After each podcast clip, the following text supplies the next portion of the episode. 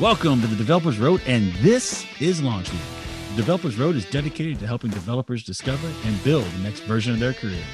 Join me as we hear the stories, the views, and the predictions from some of the top industry leaders, and discover how to use their successes and failures as a roadmap for our own careers. Make sure you subscribe to this podcast and to check us out at developersroad.com. Now it's time for a story from the Developers Road. Well, welcome back to another episode of the Developer Roads podcast. We are still in launch week, and today for this episode, I have Billy Hollis with me. How are you doing, Billy? I'm doing good. It's a beautiful 70 degree and sunny day in Tennessee. Nice. So, uh, as we're doing with all these episodes for launch week, we are basically bringing on um, a group of leaders in the industry and asking them pretty much all the same question, which is in 2020, what is the and on top of your mind kind of the, the one thing developers should be looking at like as far as career building and such going down the road? Well i'm sure that other people are going to talk about some of the compensations for the virtual distributed environments that we have now. So i'm going to do talk about something a little more fundamental for that i think. Okay. I want to talk about not neglecting some of the soft skills in favor of technology and code. Because when I see developers whose careers tend to stall out, that seems to be about the most common mistake that I see. If all you worry about is code and technology, and you just want to sort of keep your head down developing apps, then you're taking a pretty serious chance with your career there. There's quite a bit of risk that um, probably sometime in your late 40s or early 50s, you'll find yourself without a job in the unemployment line. That's very, very common for people who are prim- who consider their value to be primarily in the technology or code space. And, and if that happens, then you be on sort of a level playing field with a lot of younger developers, and they're probably going to be a lot less expensive than you are. They probably will work for much less than you're used to getting. But soft skills tend to endure. Uh, tech stuff, you know, it goes out in a couple of years, but certain soft skills like presentation skills are once you learn them, you pretty much got them for, for your entire career. One example that comes up a lot that I see, especially in the modern world where there's a lot of agile development and there's just, you know, we just constant, we have to, we have to get things happening. Uh, right. Uh, there seem to be a lot of people in that space who say some variation of the users don't know what they want. So we have to build something and show them. Now, that that's probably true on occasion, but it's not true nearly as many times as these people seem to think, at least according to my experience, because I go out and talk to people and figure out what they want. And the success rate at figuring that out is pretty high. I think these developers are kind of missing the point.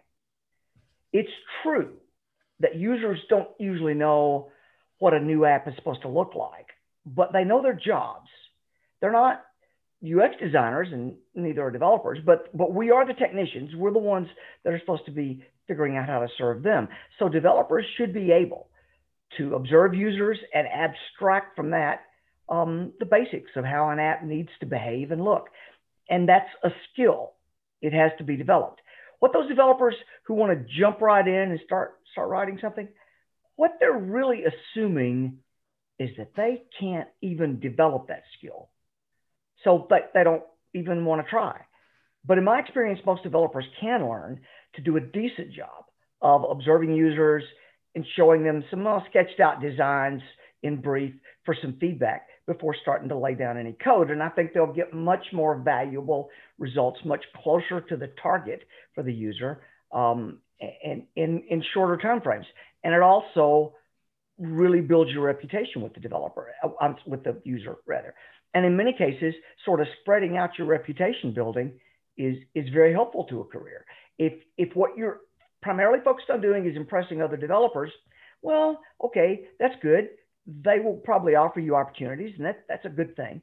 But spreading out your reputation through some of these soft skills is even better. And um, I think of some other soft skills being things like how to interview a developer. Think about that almost all developers, if they reach a certain point of maturity on a team, are going to have to go out and interview some other developers at, some point. How many people work on doing that well? Right. I, I I really consciously focused on that early in my career, and I ended up writing uh, and producing a course for LinkedIn Learning on how to interview a developer. So if you want to get kind of get started on developing that skill, you can go out and look for that. Uh, presentation skills, I mentioned those earlier. That will accelerate almost any career. Just the basics: how to prepare, how to do slide decks, how to sound professional by avoiding some of the common bad habits. I recently did an article on, on LinkedIn too about five speaking tics that annoy your audience. And it surprised me how many of these speaking tics I hear in actual people who, who are in this, the same conference speaker circuit that you are you and I are in. And then there's architecture and conceptual skills. All of those last longer than tech skills. I'm I'm surprised, for example, in many cases, by developers whose understanding of object orientation or n-tier development is actually pretty superficial. And these days, of course, you have to understand some of the concepts about the cloud because you're going to be designing and, and architecting apps for it. So uh, I think the, the mental model that some people like to use who, who talk about this stuff is having a talent stack. And, and the, the, the elements in the stack, the different skills, both technical and soft skills, reinforce one another. Uh, they give you more opportunities over time. So um, I, I, feel like that, that any developer that is planning for the long term certainly doesn't want to get caught in the trap of knowing a technology that becomes effectively kind of obsolete. So you have to keep up with your tech skills, but also the soft skills are a, are a good good way to get some insurance against that. Right, makes sense. I mean, you look at project stuff I've been on. I mean, just having the soft skills, even if your tech skills do like run out, you know, and I'll run out meaning you know whatever. For my case, I was a big Silverlight developer. Stale. Stale. Yeah, get stale. There's the there's the word. word.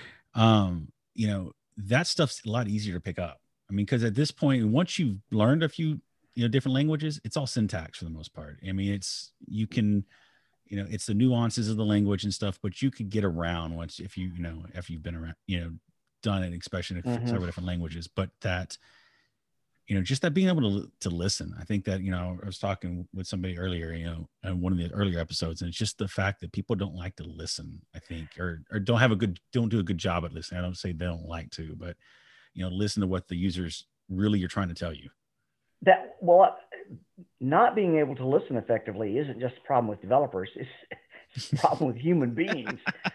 Uh, and actually that i have in that in that thing on on how to interview developers i spend about five, four or five minutes talking about listening skills and how to build those up. There's a great book called the charisma myth by olivia fox cabane. She has an entire chapter on listening and how to build those skills. It turns out that most people only actively listen for less than 15 seconds before their mind wanders. In some hmm. cases, less than 10. Uh, and you can build that up with exercises. So, yeah, you're right. Keying in on listening is a skill that will not just help you in your career, might save your marriage. You know. very true. Very true. All right. Well, hey, Billy, I do appreciate it. And thanks for being part of Launch Week. Now, um, where can people get a hold of you? Well, you can uh, get my Twitter at, at Billy Hollis is, is pretty easy. I'll put a lot of stuff out there. And if they'd like to email me, uh, Billy Hollis, all one word, at live.com is kind of my general, anybody gets access to it email. So I'd love to hear from them. Excellent. Well, I appreciate it. And uh, y'all make sure to check back, check back later on. We're gonna have Billy on for another episode and probably about a, uh, probably about a week and a half, two weeks from now. Thanks again, Billy. You're welcome. Thank you for joining us on the Developers Road. If you like this episode, please make sure to give it a like and to leave us a comment. Make sure to subscribe to the Developers Road so you don't miss an episode, and to go to developersroad.com to keep up to date with everything going on with this podcast and much, much more. Until next time, keep one arm out the window, the wind in your hair, and I'll see you somewhere down the Developers Road.